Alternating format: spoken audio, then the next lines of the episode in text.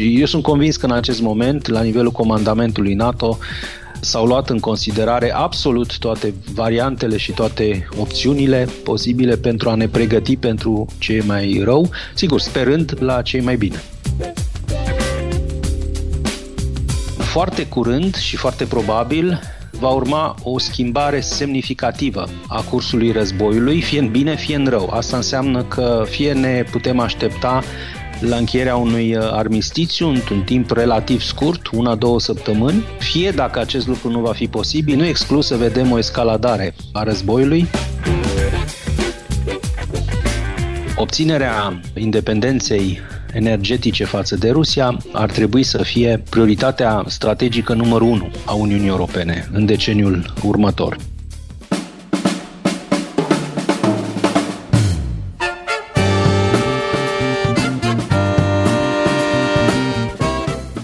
Prezent cu Adela Greceanu și Matei Martin.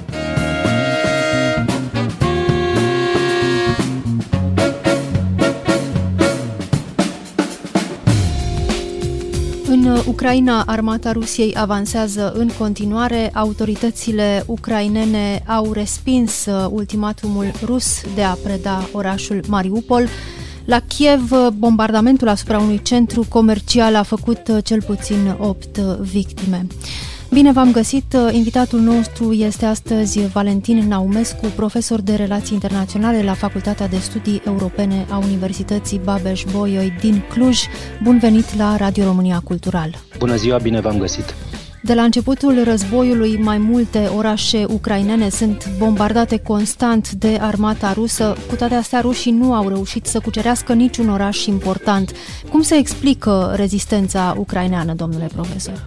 Sunt mai multe calcule greșite pe care le-a făcut Vladimir Putin în legătură cu acest război și cu această invazie.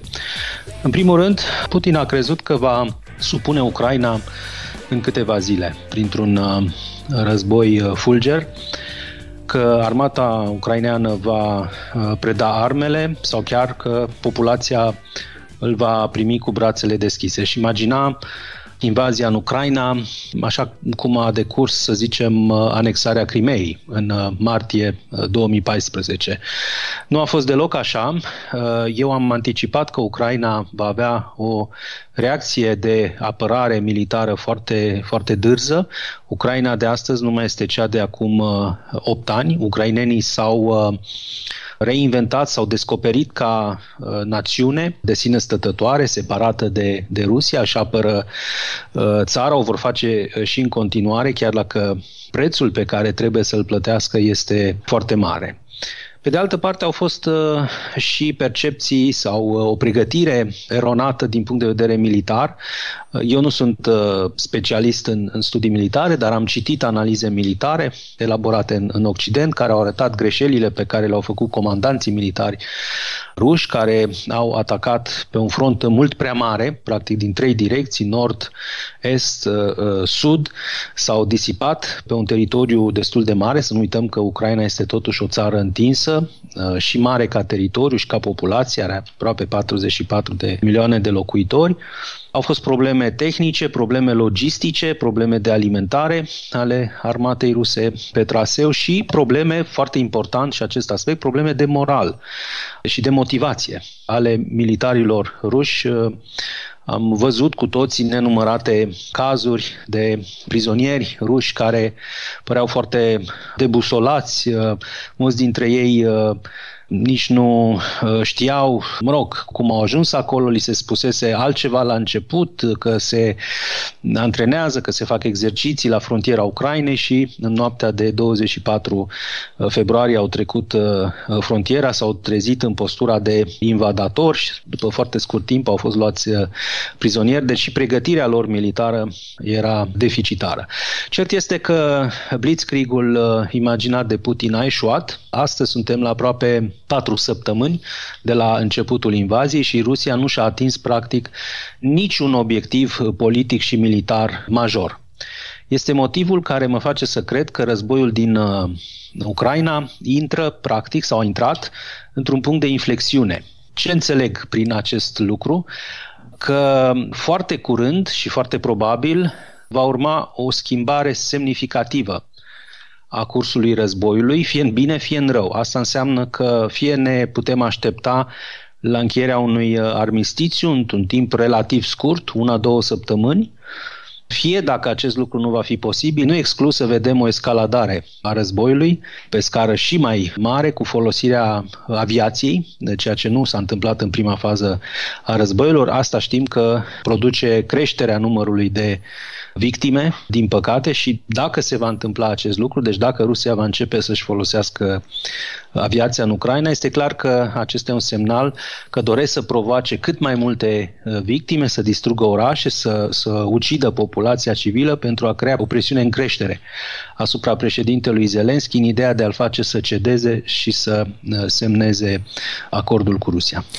Președintele Volodymyr Zelensky a inițiat o adevărată ofensivă diplomatică internațională, s-a adresat uh, Parlamentul Britanic, Parlamentului American, Bundestagului, îl vedem, este foarte prezent. Ce poate obține din aceste discursuri pe care le adresează oamenilor politici din Occident? Ce poate face Occidentul mai mult decât sancțiuni aplicate Rusiei?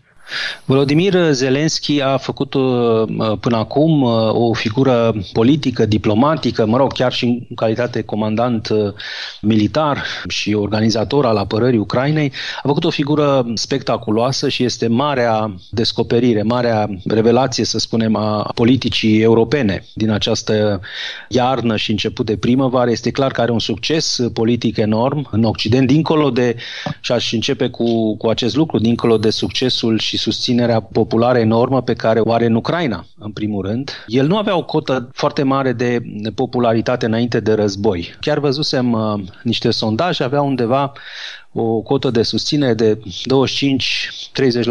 destul de, de mică, dar practic războiul lui Putin l-a reinventat pe Volodymyr Zelensky.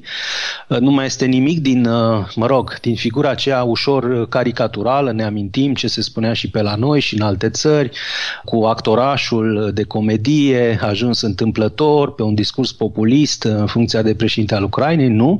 Volodymyr Zelensky se dovedește un adevărat uh, om de stat care își Uh, apără țara, care performează foarte bine în rolul său pe plan intern, a reușit uh, acest sentiment de coeziune puternică a națiunii ucrainene, uh, dar, pentru a reveni la întrebarea noastră, pe plan internațional, cred că a obținut cam tot ce se putea obține, un sprijin internațional masiv din partea Occidentului, economic, financiar, umanitar și, sigur, foarte important, sancțiunile economice deosebit de severe pe care uh, țările occidentale le-au uh, impus Rusiei și care slăbesc treptat uh, economia Rusiei și încrederea rușilor că pot câștiga acest război. Acum, lucrurile care nu puteau fi realizate și de obicei se atrage atenția asupra lor, lipsa intervenției militare occidentale în, în Ucraina, nu ne puteam aștepta la așa ceva, se spusese foarte clar dinaintea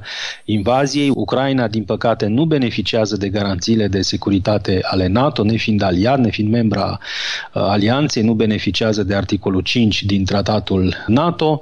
De asemenea, nu s-a putut închide cerul, cum se spune, nu s-a putut impune acel no-fly zone pe care îl cere cu insistență președintele Zelensky, pentru că, pe de o parte, am înțeles că aceasta nu este posibilă din punct de vedere tehnico-militar, pentru că dacă nu ai trupe pe teren, deci pe teritoriul ucrainean, nu poți să asiguri no-fly zone dacă nu ai o bază pe, pe uscat și asta însemnând uh, apărare antiaeriană, trupe la sol. Și, pe de altă parte, sigur, presupunând că asta ar fi însemnat trimiterea de avioane de luptă ale NATO în Ucraina, concluzia logică era intrarea în război a NATO uh, împotriva Rusiei. Deci acestea erau lucrurile care nu puteau fi realizate, dar dincolo de ele eu cred că Occidentul a reacționat uh, unitar, puternic, uh, coeziv și a ajutat și ajută atât cât se poate de mult Ucraina în această teribilă încercare prin care trece. Spuneați, domnule profesor, că ne aflăm într-un moment de cotitură, de inflexiune în acest război. Nu credeți că tocmai ar fi momentul ca Occidentul să intre în acest război mai mult decât a făcut-o până acum? Mai mult decât a făcut-o până acum ar însemna efectiv ciognirea militară a NATO cu Rusia, ori toate declarațiile liderilor politici occidentali arată până acum la unison că nu, nu se dorește acest lucru și, de fapt, obiectivul pe care îl urmărește NATO este limitarea acestui război și împiedicarea extinderii lui dincolo de frontierele Ucrainei. Nu spun că nu ar fi posibil, din păcate, să se întâmple lucrul acesta, adică să se extindă războiul. Există și acest uh, scenariu luat în considerare în care armata rusă ar putea trece dincolo de frontiera ucraineană. Să ne gândim, de exemplu, doar la vecinii noștri Republica Moldova, care au regiunea separatistă Transnistria, ocupată din 1992, da? sunt trupe de ocupație rusești, fost armata 14-a sovietică, mă rog, redenumită ca trupe de menținere a păcii de către Moscova și care uh, se pare că au efectuat antrenamente și sunt activați de câteva luni pentru că în situația în care li se transmite ordinul de la Moscova să intre în luptă. Deci există, din păcate, un, un risc de extindere a războiului în uh, toată Europa de Est, în vecinătatea estică a Uniunii Europene, ca să nu mai vorbim, desigur, de Belarus, care este aproape, aș spune, ocupat de Rusia. Belarus a devenit o provincie anexată a Rusiei, din care Rusia atacă dinspre nord Ucraina, deci nu a fost vorba de exerciții militare, cum spunea președintele Lukashenko acum uh, două luni, ci s-a văzut clar că, de fapt, teritoriul Belarusului a fost folosit de Putin pentru a ataca Ucraina uh, și dinspre nord. Deci este o întreagă perturbare, să spunem, o adevărată destrămare a ordinii de securitate europene post-război rece, cu amenințarea gravă a Europei de Est, deocamdată a celei, să spunem, uh, post-sovietice, a republicilor post-sovietice rămase neintegrate, dar depinzând, sigur, de o mulțime de, de factori politici, strategici, de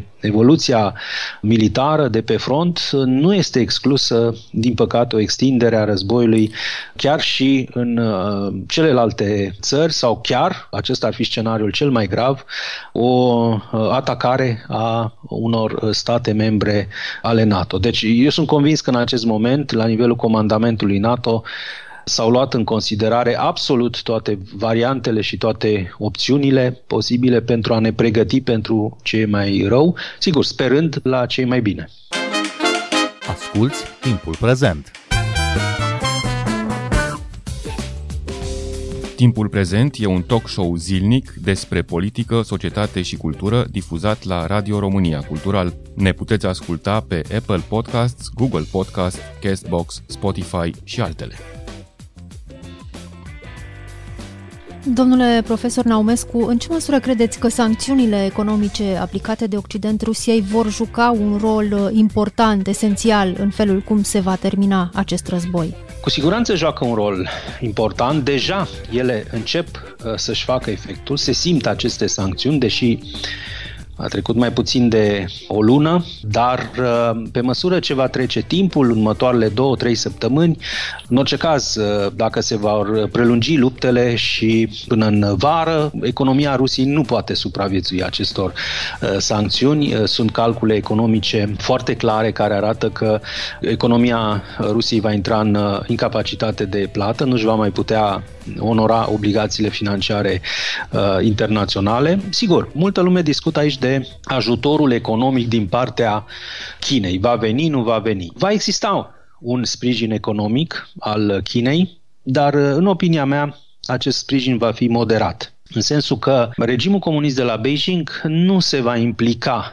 foarte puternic în războiul din Ucraina, apropierea de Rusia compromite China. Din ce perspectivă? China își pregătește altfel, aș spune, marea uh, competiție strategică pentru supremație globală împotriva Statelor Unite ale Americii și nu are nevoie de acest război, de această invazie uh, a Rusiei dezavoată de întreaga lume, care strică, ar strica și prestigiul uh, Chinei și mai ales ar ostiliza China în relația cu Europa. China nu are nevoie de ostilizarea Europei, ba chiar se gândește ca în viitor pe măsură ce competiția pentru supremație globală cu Statele Unite va avansa și va deveni tot mai uh, intensă, China va încerca să, uh, să-și apropie Europa.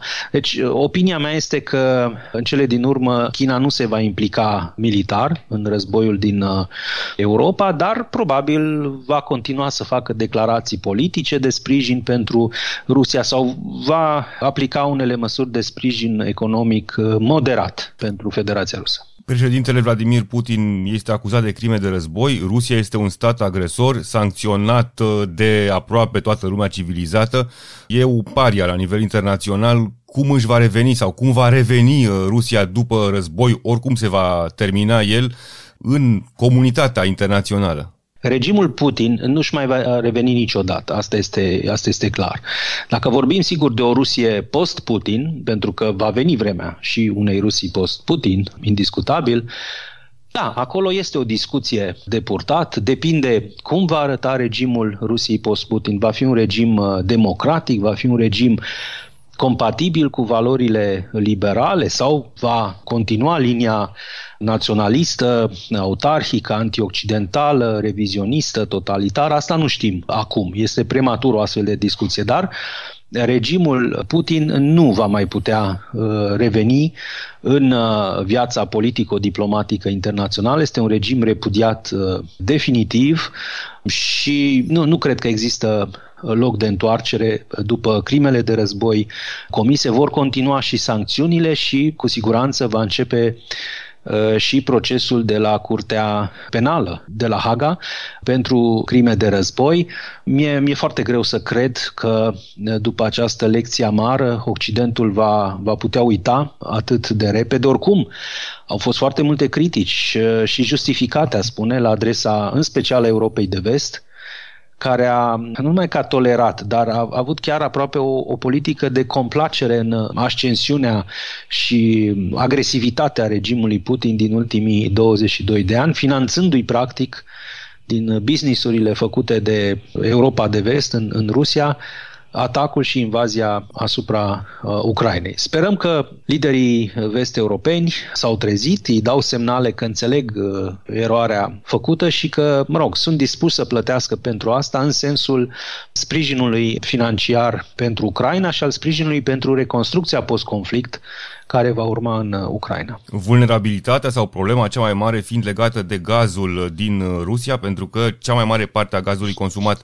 în Europa provine din uh, Rusia. Germania e o țară în mod particular vulnerabilă și știm foarte bine povestea gazoductului Nord Stream 2, care acum este suspendat.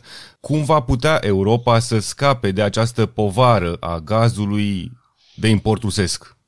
Mă bucur că ați pus această întrebare. În opinia mea, obținerea independenței energetice față de Rusia ar trebui să fie prioritatea strategică numărul unu a Uniunii Europene în deceniul următor. Și uh, semnalele politice sunt în acest uh, sens. Într-adevăr, Uniunea Europeană gândește deja, elaborează măsuri de obținere a independenței energetice față de Rusia. Câteva din aceste măsuri pot fi mai multe, dar câteva sunt, sunt clare.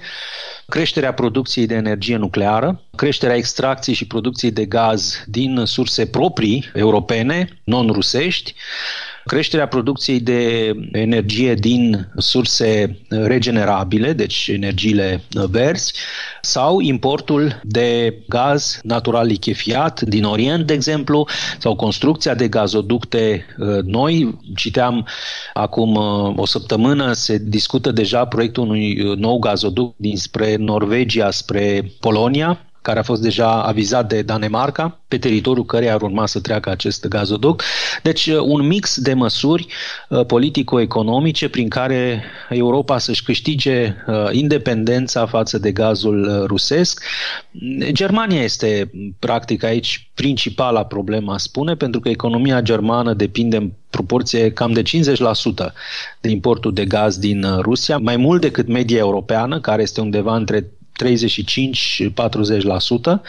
România are chiar o dependență sub media europeană, undeva în jur de 20% față de gazul din Rusia, deci nu este chiar o problemă majoră în cazul României, dar e adevărat că în momentul în care principala economie a Uniunii Europene, adică Germania, este dependentă într-o măsură atât de mare de gazul din Rusia, e destul de greu să eviți uh, influența uh, Rusiei, inclusiv în, în deciziile politice și strategice. Mă bucur, sigur, că Germania a avut uh, claritatea morală, să spunem așa, și fermitatea politică de a închide gazoductul Nord Stream 2. El este finalizat din punct de vedere al construcției, dar nu a fost operaționalizat, nu a fost deschis uh, și nu a curs uh, gaz prin acest uh, gazoduct și se pare că până la rezolvarea integrală a, a problemelor legate de comportamentul uh, Rusiei în uh, politica europeană, nu se va deschide acest uh, gazoduct.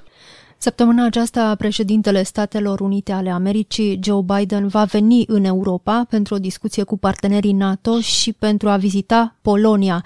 Care este miza acestei vizite a președintelui american în acest moment al războiului? Este foarte important că Joe Biden uh, vizitează frecvent Europa. Este a treia vizită în Europa de la preluarea mandatului. Lucrul acesta este îmbucurător. Este un semnal pentru refacerea și reconsolidarea relațiilor transatlantice atât de necesare în acest context al uh, războiului.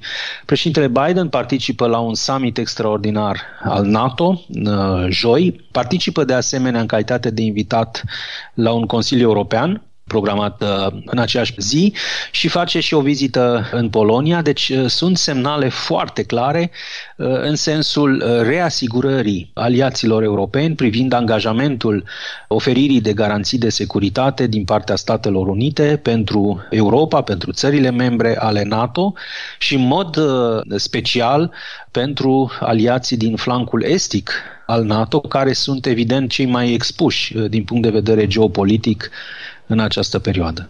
Care sunt, uh, în viziunea dumneavoastră, domnule Valentin Aumescu, posibilele scenarii pentru încheierea războiului? Vă spuneam, uh, războiul a intrat într-un punct de inflexiune, uh, dincolo de care ne putem aștepta destul de curând Uh, la o schimbare importantă a cursului războiului.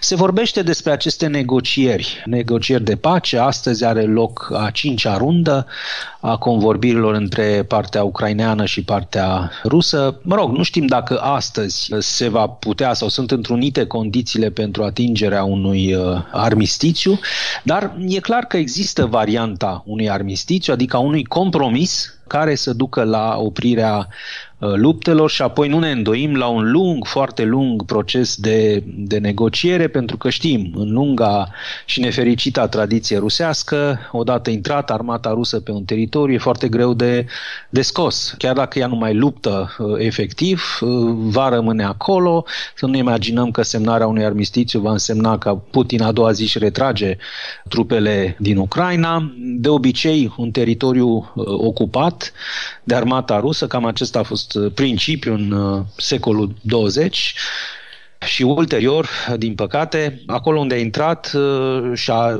s-au oprit tancurile la momentul semnării armistițiului, acolo au și rămas, de pildă în Transnistria, știm că au intrat în 1992 și tot acolo se află și acum conflictul fiind considerat înghețat. Dar aceasta ar fi varianta, să spunem, fericită, cea unui armistițiu care ar opri războiul și ar salva viețile civililor. E foarte important uh, să se întâmple uh, lucrul acesta. Uh, există și cealaltă variantă, spuneam, în acest punct de inflexiune, în care Putin, realizând că nu și-a atins niciun obiectiv uh, politic uh, și militar major și nu obține concesiile semnificative, cele așteptate din partea Ucrainei, să amplifice presiunea militară asupra uh, Ucrainei, să declanșeze un asalt masiv asupra Kievului. Acesta apărea la un moment dat uh, iminent și eu cred că în continuare este foarte posibilă uh, atacarea masivă a, a Kievului, poate uh, și a portului Odessa, de importanță geostrategică foarte mare la, la Marea Neagră, vizând, desigur, o supunere totală a Ucrainei și apoi uh, exercitarea unei presiuni atât de mari încât să-l facă pe președinte Zelenski să cedeze și să semneze un acord care ar semăna mai degrabă cu o capitulare a Ucrainei. Acesta este scenariul Uh, negativ. Deci, uh, din punct de vedere uh, strategic, militar, am văzut analize care spun că se poate intra într-o fază de rutină a războiului, în care luptele ar mai putea continua luni de zile. Acesta este un scenariu, să spunem, intermediar între cel fericit, pe care l-am menționat la început, mă rog, fericit nu poate fi niciunul, dar să spunem cel optimist în condițiile date, și cel mai uh, pesimist dintre ele, care ar însemna extinderea războiului, nu numai în Ucraina, dar și dincolo de uh, frontiere. Deci încă nu avem toate uh, elementele necesare pentru a fi absolut siguri de modul în care se va încheia acest război. Depinde enorm de mult de ce se întâmplă pe front, uh, de rezistența militară ucraineană. Dacă Ucraina continuă să reziste, admirabil, așa cum a făcut-o până acum, iar sancțiunile economice încep să sape din ce în ce mai mult în, în economia rusească, atunci este clar că și forța de atac a Rusiei și încrederea rușilor că pot câștiga acest război vor, vor scădea. De aceea spuneam că urmează o perioadă critică, extrem de, de sensibilă în evoluția acestui război. Printre pretențiile lui uh, Vladimir Putin este ca Ucraina să renunțe definitiv la Crimea și să admită independența celor două, așa zise, republici uh, din uh, Donbass. Dacă aceste pretenții vor apărea sub o formă sau alta în acel acord de armistițiu, mai rămâne și ca comunitatea internațională să recunoască noile granițe. Cum e, domnule profesor? Sunt uh, mai multe condiții, mai multe pretenții pe care le are uh, Rusia. Prima este acel, uh, așa zis, principiu al neutralității, care pare să fie oarecum uh, convenit sau agreat inclusiv de președintele Zelenski în sensul renunțării de către Ucraina a dorinței de a adera la NATO. Mult mai problematice însă sunt uh, cedările teritoriale. Ori aici președintele Zelenski, cel puțin în ultimele declarații pe care le-am văzut eu, uh, se arată foarte, foarte ferm, foarte decis să nu facă astfel de concesii, de pierderi teritoriale.